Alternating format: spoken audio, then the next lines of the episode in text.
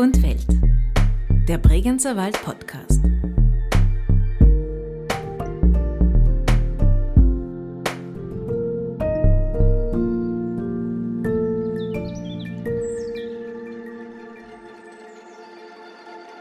Ich glaube, wenn du von Mellau nach der Mülls fährst und denkst, alle diese Menschen, die da unten Jeep ist, die Arbeit die können alle das genießen, weil ich es baut habe. Das ist, glaube ich, das Faszinierende von einem selber war. Das spürst du aber jetzt beim Andi, wenn er ein Projekt realisiert, wo nichts da ist, ja, und er baut eine Anlage für da einen Berg auf und er transportiert viele, viele Menschen an diesen Berg. Rein das Gefühl, dass diese Menschen durch mein geschaffenes Produkt auffahren, das ist der Genuss, die Freude, das ist das Highlight, glaube ich, für einen selber Bauer. Herzlich willkommen zu einer weiteren Folge von Wald und Welt, dem Bregenzer Wald Podcast. Was haben Istanbul in der Türkei, La Paz in Bolivien, Beaver Creek in den USA oder Damüls im Bregenzer Wald gemeinsam? Ja, an all diesen Orten kann man sich mit Seilbahnen der Vorarlberger Firma Doppelmayr fortbewegen. Egal ob durch einen Tunnel der Millionenstadt Istanbul, über Hügel und Häuser von La Paz oder auf Berge in den Rocky Mountains oder den Alpen. Wo ein Hindernis, da ein Weg, scheint es für Doppelmayr seit beinahe 100 Jahren Seilbahnbau zu heißen. Nicht ganz so lang, aber immerhin 38 und 23 Jahre arbeiten die beiden Bregenzer Wälder Richard Kohler, Leiter der Lehrwerkstatt, und Andreas Beer, zuständig für Vertrieb und Verkauf bei der Firma Doppelmayr. Und sie stehen auch für die enge Verbindung vom Seilbahnbauer zum Bregenzer Wald. Denn 20 Prozent der Belegschaft pendelt täglich aus dem Bregenzer Wald ins Vorarlberger Rheintal. 104 Seilbahnen wurden umgekehrt schon vom Rheintal in den Bregenzer Wald geliefert. Die erste vollständig von Doppelmayr erbaute übrigens schon 1961 nach Schwarzenberg, also schon gut acht Jahre nach der ersten Seilbahn im Bregenzer Wald überhaupt. Warum sich gerade so viele Menschen aus dem Bregenzer Wald bei einem Weltmarktführer wie Doppelmayr behaupten können, welche spannenden und einzigartigen Projekte schon umgesetzt wurden und vor allem, wie uns der Seilbahnbau in Stadt und Land zukunftsfit machen kann, darüber hat Zita Bereuter mit Richard Kohler und Andreas Beer gesprochen. Die Firma Doppelmayr ist Weltmarktführer im Seilbahnbau. Weltweit arbeiten dort über 3000 Mitarbeiter und Mitarbeiterinnen und nicht ganz die Hälfte davon in Österreich, dem Firmensitz. Dem größten Werk in Wolfurt sind es rund 1300 und circa 20 Prozent davon, genau 262, kommen aus dem Bregenzer Wald. Und zwei davon sind jetzt hier, nämlich Richard Kohler, der Leiter für die Lehrwerkstatt, und Andreas Speer von Vertrieb und Verkauf. Servus. Servus. Grüß dich. Bevor wir jetzt über eure Aufgaben reden, würde mich noch interessieren, wann habt ihr bei Doppelmeier begonnen zu arbeiten und warum? Richard, fang doch du an. Schwierige Frage. Als 14- oder 15-Jähriger ist, glaube ich, schwierig, eine, diese Entscheidung alleine zu treffen. Und oftmals, auch bei mir, hat der, der Vater ein, ein Wörtchen mitgeredet. Ja. Damals war es so, dass der, der Bruder schon Landmaschinenmechaniker gelernt hat äh, und ich eigentlich die Aufgabe bekommen habe, die Bestandteile dafür zu liefern. Darum war eine schnelle Entscheidung, bei Doppelmeier eine Lehre zu beginnen. Und war das ganz einfach, dorthin zu kommen? Damals war es ganz schwierig. Was heißt damals? Ja, das war, ich schaffe mittlerweile 38 Jahre bei Doppelmeier. Wow. Und 85 war es so, dass eigentlich äh, wenn ein 14-Jähriger nach Wolfe gegangen ist, dann ist es gleich zu sehen, als wenn ein Hütter ein Jugendlicher nach äh, New York oder LA oder so reist. Und das war wirklich so für mich als, als Bregenzer Wälder in die große Stadt zu reisen und äh, mutig vor der Tür zu stehen und anzuklopfen und zu sagen, ich möchte eine Lehrstelle, war für mich eine, eine klassische Herausforderung. Aber da waren das sicher schon andere Wälder, die dort gearbeitet haben, oder nicht?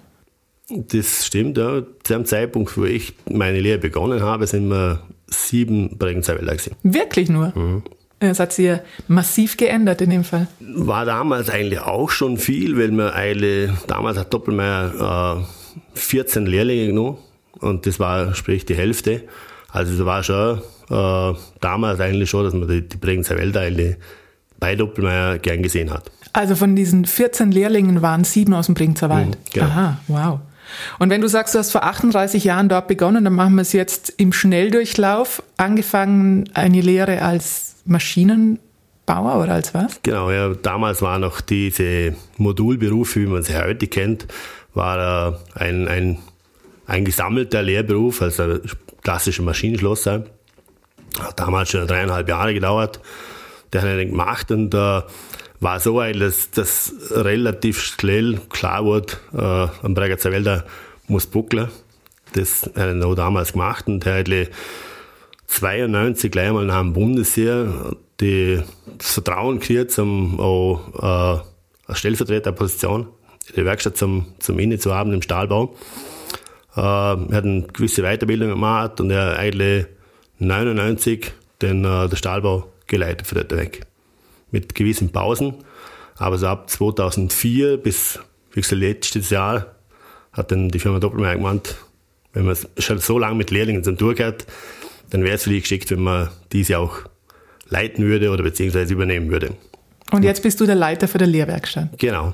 Sehr gut. Über das, was du da genau machst, reden wir, ne? Fragen wir jetzt den Andreas. Andreas, seit wann bist du bei Doppelmeier und warum? Ja, ganz kurz zurück in die Geschichte. Ich habe mich damals mit 14 Jahren entschlossen, eine weiterführende Schule zu besuchen. Das war damals die HTL äh, in Bregenz. Das damals war bei dir wann? Im Jahr 1992 mhm. bis äh, 697. Äh, anschließend oder während dieser Zeit im, äh, war es ja notwendig für die Schule aus, ein, ein Praktikum zu absolvieren.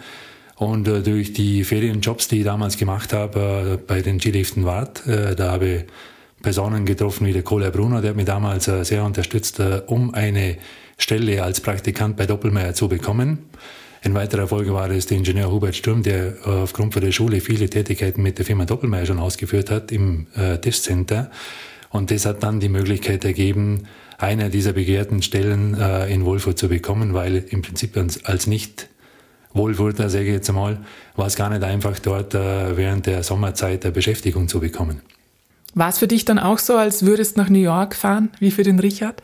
Ja, im Prinzip äh, die Fahrgelegenheiten und die Busverbindungen waren ja dementsprechend sehr äh, mäßig. Äh, ich habe dann zum Glück äh, mit äh, Kollegen, die mit dem Richard Zemmer in, im Stahlbau gearbeitet haben, eine Fahrgelegenheit bekommen. Das war natürlich eine sehr, sehr große Erleichterung für mich. Ja. Und dann hast du die HTL fertig gemacht und das Praktikum und wann bist du dann wieder zu Doppelmeier gekommen? Ja, genau. Ich habe dann im Prinzip äh, nach der ATL das Bundesheer absolviert, habe mich dann aber kurzfristig äh, nach dem Bundesheer für andere Firma entschieden. Äh, das war die Firma Kaufmann Holzbauwerke in Reute. Und circa fünf Jahre später habe ich dann eine Stelle bei Doppelmeier in der Technik angenommen und seit da, das ist im Jahre 2000, im September bin ich bei der Firma Doppelmeier tätig. Also auch schon über 23 Jahre. Richtig. Super. So, jetzt noch einige Zahlen. 15.400 Seilbahnen in 96 Ländern hat Doppelmeier gebaut. Von Wolfurt über Europa bis nach Süd- und Nordamerika, Asien, China. Äh, irrsinnig groß über den ganzen Globus verteilt. Muss oder kann man da auch in verschiedenen Ländern dann arbeiten? War das bei euch so? Also von meiner Seite hatte ich damals, äh, wie ich ja gesagt habe, in die Technik gewechselt habe dann im Prinzip die Technik äh, circa vier, fünf Jahre begleitet, äh, speziell in der Antriebstechnik.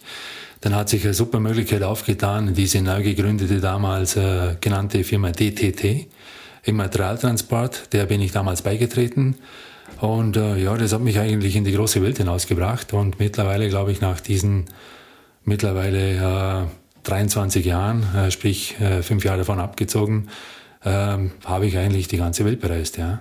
Für Doppelmeier. Für Doppelmeier, ja. Und Richard, du, bist du auch herumgekommen mit der Firma? Also Aber bei Wolfurt war ja schon New York. Ja, so schaut's aus. ja, zum einen ist, ist, glaube ich, muss man ganz klar sagen, bei Doppelmeier, wenn du das Talent verspürst, Reisen, und dass es seine Leidenschaft ist, dann kann jeder das machen. Meine Person war es auch so. Ich bin in Schweden aufgekommen zum, zum als Mondeur, als Beimondeur, sage ich jetzt einmal. Aber bin nachher nach sechs Wochen wieder das Werk gekommen. Und dann hat es da eine Nachbesprechung gegeben und dann haben wir gesagt, also, dann nehmen wir sicher nicht mehr mit. Warum? Weil das Thema war einfach, das war die Jahreszeit ziemlich kalt. Äh, Händler gab es bei mir nicht. Also du hast ohne Handschuhe gearbeitet. Genau, und das war das große Risiko, dass mir irgendwann einmal die Hände oder die Finger abgefahren werden. Und darum hat man gleich gesagt, Montage wird nicht meine Leidenschaft. Verstehe. Wenn das so ein internationaler Konzern ist und man so viel herumreisen kann, wie ist da eigentlich die Firmensprache? Was ist die Firmensprache? Englisch, Deutsch? Na, die Firmensprache ist nach wie vor Deutsch. Von meiner Erfahrung her im Prinzip, ich war jetzt äh, wirklich äh, eigentlich auf allen Kontinenten unterwegs und natürlich wäre eine zweite Sprache von Vorteil in gewissen Ländern, aber mit Englisch äh, machen wir das eigentlich standardmäßig durch. Richard, du leitest die Lehrwerkstatt. Die gibt es als solche schon seit 1979, aber die hast du noch nicht besucht, oder? Damals. Also 79 war ich noch nicht dabei, ich bin erst 85 dazugekommen. Eben, drum meine ich. Also du hast, hast du die schon besucht dann auch? Ja, ist richtig. Äh, damals war es noch äh, ein schwarzes Loch, sage ich jetzt mal, weit weg von, von Tageslicht, heute unvorstellbar. Äh, hast aber damals schon sagst, dass, dass fachlich ein, ein hoher Quell Qualitätsstandard geliefert worden ist. Ja. Und gerade ich sage jetzt, äh, als, als Bregenzer Wälder ist so ein Unternehmen, dieses Handwerk so zu lernen, das hat schon einen, einen, einen Stellenwert her. Mhm. Dann, das ist die Rück, Rückkopplung in dem Bregenzer Wald einfach immer, boah, du machst ein Leben Doppelmeier. Das also das, war, das war mit Ansehen verbunden? Genau, das hat einfach einen Stellenwert gehabt. Mhm. Und darum war es ganz eine, eine, tolle Geschichte. Welche Berufe kann man denn lernen dort jetzt? Derzeit bilden wir sechs Lehrberufe aus. Also schon mal der IT-Techniker, äh, im, Softwarebereich, sage ich jetzt einmal, und ähm, beim Elektrobereich ist es der Anlagenbetriebstechniker, also sprich der Elektrotechniker und der Mechatroniker und im Metallbereich sind wir eigentlich mit einem Maschinenbautechniker, Zerspannungstechniker und Stahlbautechniker unterwegs. Und wie viele Lehrlinge habt ihr? Momentan ist natürlich keine jetzt im vierten Lehrjahr. Die kommen erst im September wieder hin und dann nehmen wir wieder halber 28 Lehrlinge auf und dann sind wir bei 109 Lehrlingen. Man hört ja recht oft von Lehrlingsmangel in allen möglichen Bereichen. Gibt es das bei euch auch? Äh, ja, mhm. also wenn ich die Zahlen für, vom Unternehmen selbst, von der, von der Vorgabe hernehme, also wir hätten gern 40 Lehrlinge aufgenommen im, im September, äh, sind bei 28 derzeit. Ist einfach so, äh, wir sind kein Unternehmen, wo gewisse Zahlen füllen möchte. Ja. Wir sind Teil beim Schnupper schon die Leidenschaft dieser Jugendliche äh, kennenlernen. Nehmen wir, wir das Beispiel, äh, einer aus dem Bergzwald, Mellau, kommt am, ruft an am Freitag, äh, sagst spontan, komm schnuppern am Montag, dann kommt er, du warst am ersten Tag schon, das passt. Und das war auch so, der hat einfach am Mittwoch unterschrieben, der Lehrvertrag, und sind wir erledigt. Das hat eine, eine gewisse, wie man früher gesagt hat eine gewisse Handschlagqualität. Und das ist einfach, wenn ich, wenn ich, das, das, für das bürgt auch eine kleine Region. Es gibt, äh, für Zehner sind nicht gut und oftmals in anderen Regionen ist es halt ein bisschen mühsamer. Wenn du sagst, äh, das birgt für die Region, meinst du, die Lehrlinge, die aus dem Bregenzer Wald kommen, bringen eine gewisse Qualität mit. Habe ich das so richtig verstanden? Genau, das, das, ich sage jetzt mal, die haben natürlich auch mehr Möglichkeiten. Warum Oft, haben die mehr Möglichkeiten? Weil sie oftmals schon viel mehr nicht, nicht in, einer, in, einer, Wohnung wohnen, sondern meistens haben wir einen Grund, einen, einen Garten, äh, kommt von, einem, von einer Landwirtschaft, hat viel mehr Möglichkeiten, sich, sich selbst im Leben, im elterlichen Leben einzubringen. Der wird viel näher an die Arbeit schon oder früher an die Arbeit herangeführt, dass wir einer, wo jetzt, äh, ich sage jetzt in, in Bregenz im fünften Stock wohnt und, und nichts hat an, an Boden, Garten, wo er mähen muss oder die, diese Richtung. Und das spürst du einfach. Das spürst du einfach, der hat eine andere, einen anderen Bezug. Das heißt natürlich nicht, dass ein Bregenz nicht auch äh, ein Talent dafür haben kann. Ne? Was ich bei Doppelmeier auch sehr schön finde, es gibt dieses Prinzip des Götte, also Götte ist im Dialekt äh, Taufpate eigentlich. Was hat es damit auf sich? Jeder Lehrling hat einen Götte. Was ist da die Idee dahinter? Das, das kommt aus dem Bereich der, der Ausbildung eigentlich. Das Thema, äh, wenn der Jugendliche anfängt mit der Lehre, dann kriegt er eigentlich, ich sage jetzt mal, eine Seinsbetreuung. Er ist ein Ausbildner da, der permanent ihn begleitet, der jeden Arbeitsschritt erklärt, dass er mir die Maschine erklärt. Also wirklich ein, ein, ein Ausbildner. Dann wächst er. Er wächst mit dem Produkt, er wächst mit den Aufgaben, er wächst mit den Tätigkeiten. Äh, und so ist auch, so wird er auch ein Selbstständiger. Er muss mehr Verantwortung übernehmen und irgendwann einmal, je nachdem, was für einen Beruf er lernt, im zweiten, aber spätestens im dritten Lehrjahr verlässt er die Lehrwerkstatt. Und dann hast du genau das Problem Aufsichtspflicht. Und auch qualitativ, wer schaut zu dem? Der, der Lehrling hat bis dorthin für seinen Beruf 60, 70 Prozent erlernt. Dann geht es oftmals Thema, dass sie stehen bleiben. Ne? Und mir, wenn das sie nicht stehen bleiben, wir wollen, dass sie auf die 100 Prozent kommen. Und für das braucht er der Goethe. Der Goethe ist nichts anderes, als wir Bauteil das erste Mal machen. Dann spricht man mit dem das durch. Dann macht der Lehrling das selber, aber der Goethe schaut ihm zu. Zum ihm nachher das Feedback zu geben. Hey, halt, stopp. Das hätte ich so und so machen. Einfach seine Erfahrung ein Stück weit, die, die 10, 15, 20 Jahre her ist, äh, ein Stück weit dem Jungen weiterzugeben. Also woanders nennt man es Tutor. Genau. Und sucht sich der Lehrling das selber aus oder wie funktioniert diese Beziehung Götte-Lehrling? Also die, die Goethe-Funktion ist ja grundsätzlich in jedem Bereich. Und das Thema ist ja, ich sage jetzt, wenn er die Lehrwerkstatt verlässt, geht der Lehrling eigentlich großteils in den Fachbereich zuerst. Und dort ist genau die Situation dieser Goethe-Funktion. Weil einfach das Thema ist, das ist ähnlich wie in New York. Ja, der kommt aus der behüteten Zone raus ja, und geht in die große Welt, in die reale Welt. Ja. Und dann wird, verläuft er sich fast.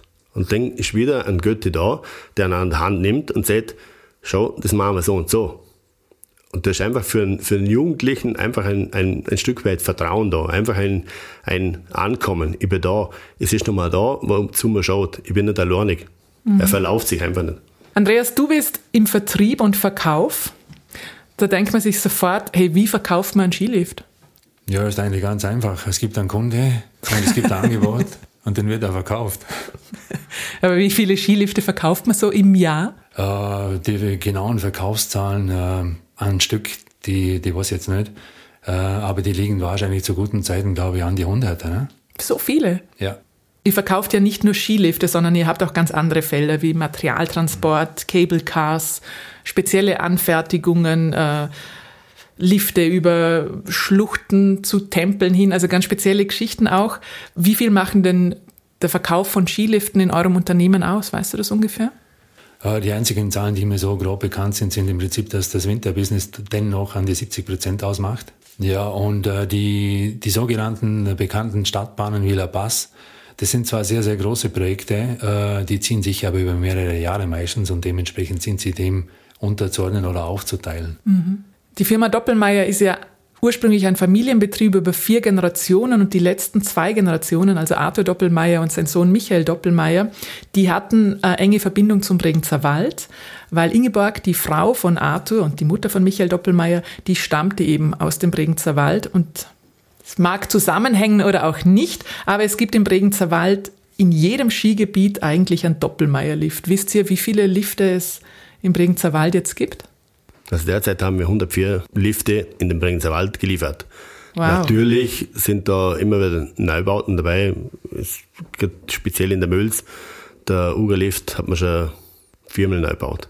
Ah, da sind jetzt in diesen 104 genau. sind auch alle, die man neu wieder aufgebaut hat. Genau. Das heißt einfach, wahrscheinlich ist jeder und jede, die im Bregenzer Wald in irgendeinem Skigebiet schon mal unterwegs war, mit einem Doppelmeier-Lift schon gefahren. Genau. Nehme ich an. Das ist richtig. Wo wurde denn der erste Lift im Bringzer Wald gebaut? Schwierige Frage.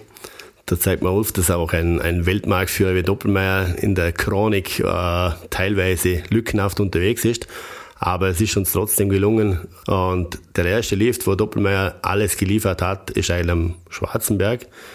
Spielmoos war der erste Lift, wo in den Bregenzer Wald gegangen ist. Wenn man die Lifte anschaut, die Doppelmeier im Bregenzer Wald gebaut hat, dann sind die auch komplett unterschiedlich Es gibt ja auch Innovationen, die er an dem einen oder anderen Gebiet erstmals macht. Und eine davon war in Mellau, nämlich äh, 1972 die erste kuppelbare Gondelbahn mit einer vierplätzigen Kabine. Und das hat dann diesen Effekt, dass die Bahn beim Ein- und Aussteigen langsam ist und nur druckelt, aber sonst eigentlich total schnell fährt. Wie geht das? Kannst du das einem Laien auch erklären? Im Prinzip, äh, das Produkt, das dahinter steckt, nennt sich Klemme, Koppelklemme. Äh, die Koppelklemme besteht aus einem definierten Federpaket, das auf der Strecke im Prinzip die Kraft aufbringt, damit die Klemme auf dem Seil sicher hält. Aber in der Station durch das Federpaket mit der speziellen Klemmkupplung aus äh, betätigt wird und dementsprechend vom Seil gelöst wird und seilfrei mit der reduzierten Geschwindigkeit durch die Station gefahren wird. Also eigentlich ist es eine Seilbahn, aber Berg- und Talstation ist der Sessel oder die Kabine nicht an diesem Seil. Exakt. Wird durch eine Schiene durch die Station geführt. Verstehe. Bleiben wir bei diesen Innovationen und interessanten Beispielen.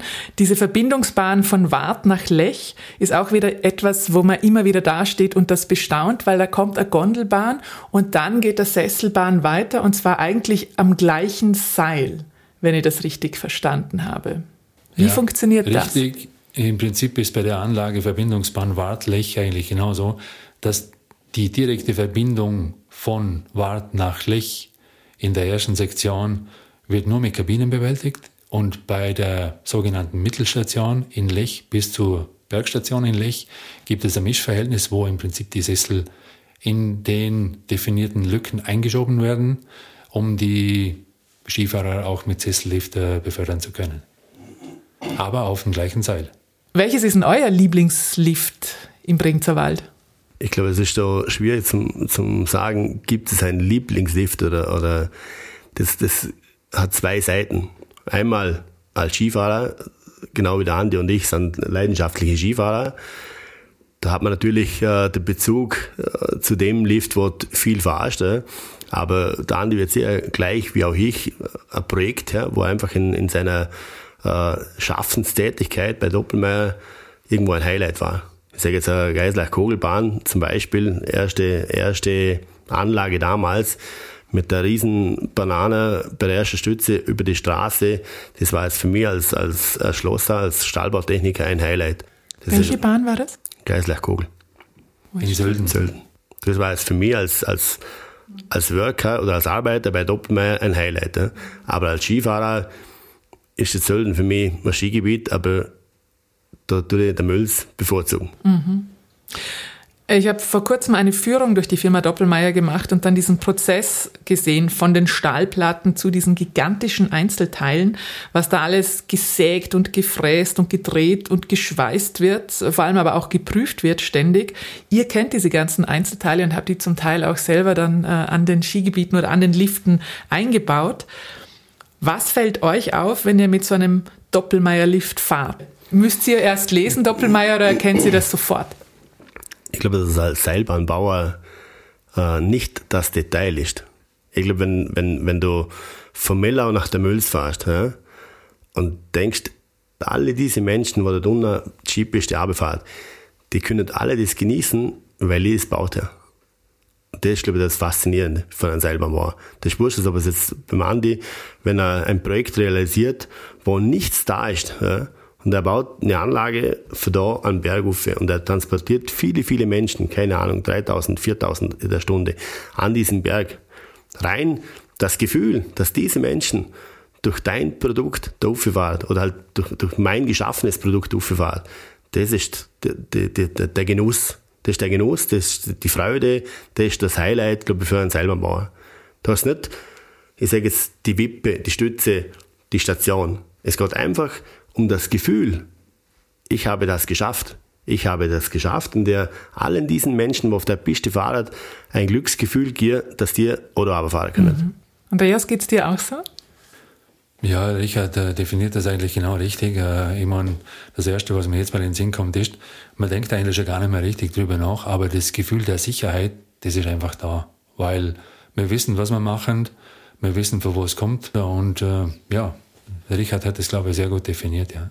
Ihr habt schon gesagt, dass ihr beide auch Skifahrer seid, weil irgendjemand muss ja auch diese ganzen Anregungen geben. Also zum Beispiel, dass, dass man dann so sagt, hey, beim Einsteigen, da haut es einem manchmal den Sessel so in die Kniekehlen, kann man da nicht was machen, zum Beispiel ein Förderband oder so, oder dass wer anderes sagt, mir friert immer im Hintern, kann man da vielleicht irgendwas machen, zum Beispiel einen beheizbaren Sitz. Wer, woher kommen die ganzen Innovationen und Anregungen? Kommen die auch von Mitarbeiterinnen und Mitarbeitern? Sowohl als auch. Ich glaube, das ist ein Geben, Nehmen äh, für, für sehr guten Kundschaften, wo die Kooperation eigentlich da ist. Können wir nicht was machen? Die Kundschaft regen sich auf. In einem anderen Skigebiet äh, läuft es besser oder das angenehmer. Und so ist das Ganze, glaube ich, entstanden. Ist irgendwas von euch auch mal gekommen? Was haben wir euch zu verdanken? Also ich habe nur eines im Prinzip, das ist ja mittlerweile schon fast äh, äh ein Jahrzehnt vergangen. Das war so eine Privatidee, die ich in der Freizeit gemacht habe. Viele gehen ja hin, machen einen Sport oder irgendwas. Ich war damals einmal zu Fuß unterwegs, bin ich auf die Kannischlur rauf und dann denke ich mir, dann sieht man hier diesen Bregenzer Rache, wie sie da rausläuft. Dann habe ich mir gedacht, ich fahre da jeden Tag 42 Kilometer in die Firma. Äh, und das müsste doch möglich sein, mit der Seilbahn das zu bewältigen. Dann haben wir das mal ange angeeignet, habe mal gedacht, ich plane mal am Abend, äh, statt äh, ein Buch zu lesen oder irgendwas anderes zu tun, wie lange würde ich jetzt eine Seilbahn daraus benötigen und wäre das überhaupt von Interesse? Ja, wie es im Prinzip äh, die Jahre darauf gekommen ist, äh, hat es die Wälderbahn dann gegeben, die dann weiter untersucht worden ist, aber leider noch nicht bis heute realisiert worden ist. Das heißt, jetzt müssen wir ein bisschen ausholen. Manche lesen ein Buch am Abend und andere, die es können, planen äh, eine Seilbahn vom Ringzer Wald hinaus. Na, jetzt im Ernst. Es gab diese Überlegungen, dass man als öffentlichen Verkehr eine Seilbahn plant, von Bersbuch bei Andelsbuch nach Dornbirn. Und diese Idee war von dir? Ja, die war ursprünglich von mir. 2016 ist man dann mit diesen Plänen an die Öffentlichkeit gegangen und die Idee war, dass man in Bersbuch bei Andelsbuch also einsteigt und dann mit einer Kabine übers Hochelpele nach Dornbirn zur Karntalstation fährt und dann von dort mit einem selbstfahrenden Schienenfahrzeug äh, übers Spital in Dornbirn auch zum Bahnhof in Dornbirn.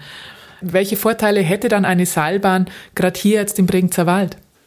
Ja, aus meiner Sicht ist es im Prinzip so gegangen. Äh, ich hatte damals auch, wir hatten zwei Autos. Ich habe gesagt, ich muss mir den öffentlichen Verkehr mal anschauen. Äh, habe mir dann eine Buskarte gekauft, äh, habe mich dann wirklich in den öffentlichen Bus reingehaut äh, und den auch bis heutzutage genutzt. Äh, und der Vorteil einer Seilbahn ist einfach ein ganz anderes äh, anderer Fahrkomfort. Ich meine, heutzutage sind die Kabinen mit WLAN ausgestattet. Man hat die Vogelperspektive, man hat, äh, man hat einfach ein freieres Gefühl, man kann eine Zeit verbringen, man kann in den Nachrichten lesen, man kann sich vorbereiten auf die Arbeitsstätte.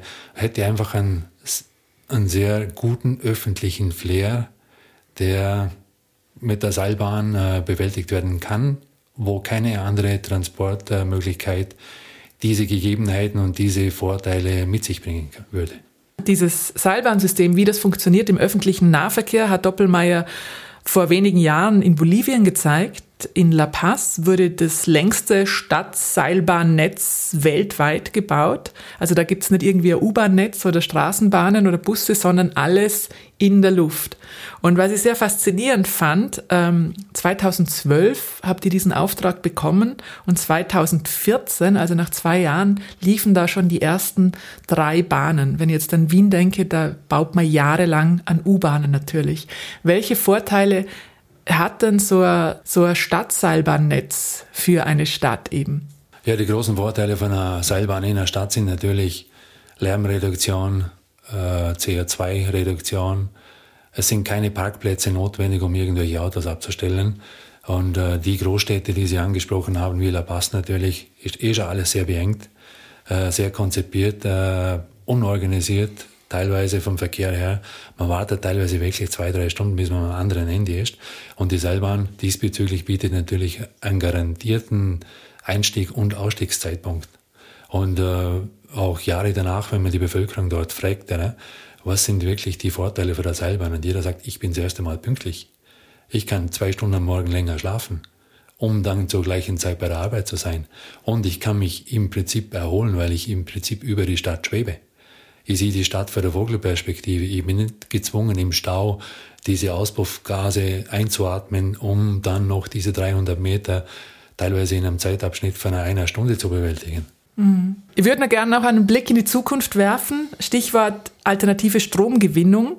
Äh, man kann ja auch die Energie nutzen. Das hat Doppelmeier bei der Grindelbahn beim Eiger Express in der Schweiz gezeigt. Das ist überhaupt die neueste Bahn, in der Doppelmeier zeigt, was so quasi State of the Art ist. Da wird unter anderem diese kinetische Energie aus den Laufrollen für Screens in der Kabine genutzt. Und es gibt auch Bremsenergie, die in Strom umgewandelt wird. Was tut sich da? Also wie, wie sind da alternative ähm, Stromgewinnungskonzepte?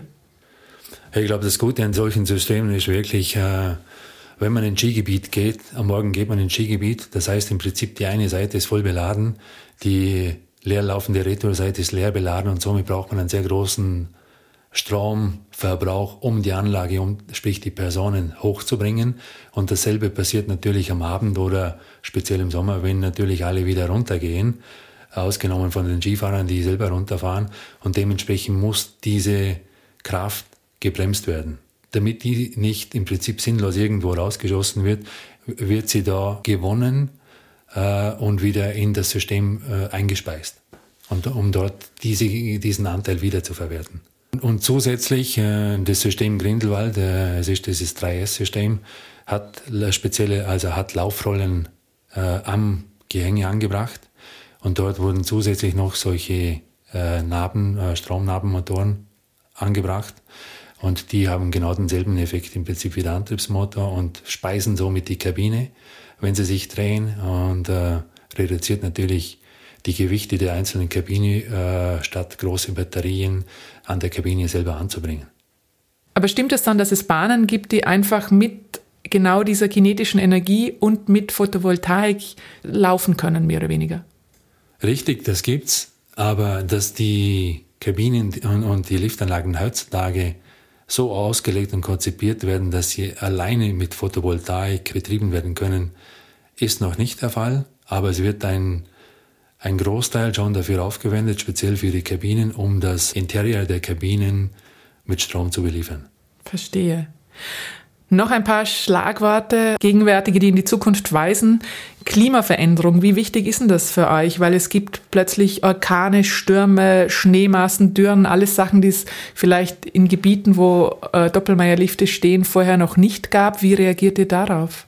Mit diesem Klima Veränderungen haben wir gelernt umzugehen, weil wir im Prinzip äh, auch schon im Gebirge für sehr große Naturbelastungen äh, konzipiert sind, wie Wind, Lawinen, Stürme, Regen und die Seilbahn eigentlich diesbezüglich ein System ist, das genau für solche Sachen auch designt werden kann, damit die dort noch platziert werden kann, um einen garantierten Betrieb zu gewährleisten. Was passiert eigentlich bei einem Blackout, bei einem Stromausfall? Äh, jede Seilbahn äh, ist einer Norm unterzogen, dementsprechend genauso für solche Notfälle konzipiert und ausgelegt. Sprich einfach gesagt, jede Seilbahn hat ein Evakuierungssystem oder ein Notfallprogramm, damit sichere Bergung, sprich leerlaufende Anlage gewährleistet werden kann.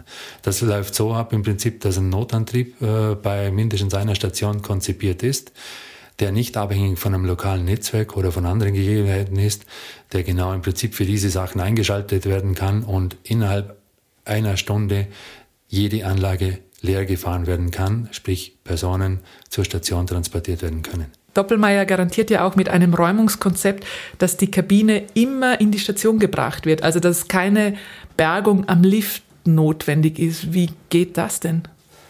Im Prinzip ist das die Erweiterung der schon genannten äh, Situation.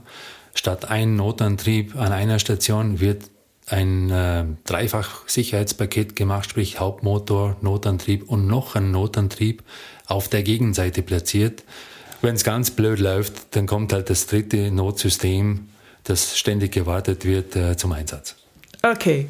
Und zum Schluss, was wäre euer absoluter Lifttraum? Also wovon träumt ihr?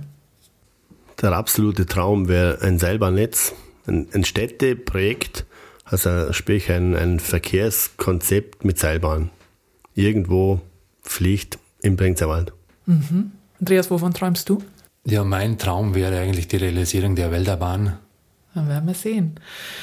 Künftig wird man jedenfalls äh, jeden Lift, bei jeder Liftfahrt werde das auch anders anschauen und an euch denken. Herzlichen Dank, Richard Kohler. Danke, Andreas Bier.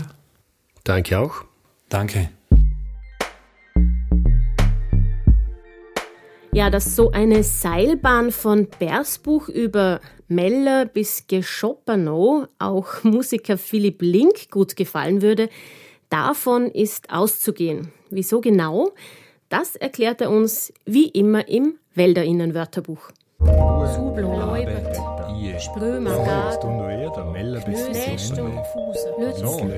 Feen, Schwetter, Schlitzer, ein schlungener Hund, Alpen, Hirse, Hormatmeier, Grüselischö. Das Wälder Innenwörterbuch. Herzlich willkommen zu einer neuen Ausgabe vom Wälderinnenwörterbuch. Ja, ich muss sagen, so eine Seilbahn im Bregenzer Wald wäre schon nicht schlecht. Gerade in meiner Jugend hätte ich mir da nach dem Ausgehen in den frühen Morgenstunden einige Wege von Millau nach Schopenau gespart, die ich zu Fuß gehen musste, bis mir die Füße wehgetan haben. Oder wie es bei uns heißt, von Miller bis Schopenau bin ich gelaufen, für sieben Meter. Wobei man wissen muss, dass Glofer, also Lofer, nicht das hochdeutsche Laufen ist, sondern einfach gehen. Das kommt vermutlich daher, dass, wenn man im Bregenzer Wald wohin muss, zur Arbeit, es eher immer pressiert und drum allein das Wort gehen als zu langsam empfunden würde. Also laufet mehr wohin. Die Begriffe, die man im Bregenzer Wald verwendet, um die Art der Fortbewegung zu Fuß zu beschreiben, weichen insgesamt etwas vom Hochdeutschen ab. Aber sie sind leicht zu merken. Sie sind von der Bedeutung immer einfach um einen Begriff verschoben. So heißt, ich gang, ich gehe, ich breche auf. Wenn ich aber wirklich gehe, dann lauf ich eben. Wenn ich laufen beschreiben möchte, dann heißt es bei uns Renner. Wenn ich auf Hochdeutsch renne, dann heißt es im Bregenzer Wald Springer. Und wenn ich springe, dann heißt es bei uns Jucker. Im Prinzip also eine einfache Merkformel. Im Bregenzer Wald ist es einfach immer ein bisschen anders, als es sonst wo ist.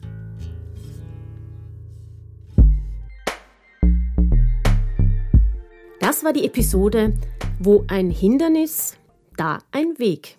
Gesprochen haben Andreas Beer, Zita Bereuter, Michaela Bilgeri, Richard Kohler und Philipp Link. Sounddesign Richard Eigner. Wald und Welt, der Bregenzer Wald Podcast, ist auf Initiative von Bregenzer Wald Tourismus in Vorarlberg, dem westlichsten Bundesland Österreichs, entstanden. Redaktion, Produktion und Gestaltung Friendship is. Weitere Informationen und alle anderen Episoden finden Sie online unter bregenzerwald.at slash podcast. Ich sage vielen Dank fürs Zuhören und nicht vergessen, wo ein Hindernis, da ist auch meistens ein Weg. Also bis bald im Bregenzer Wald.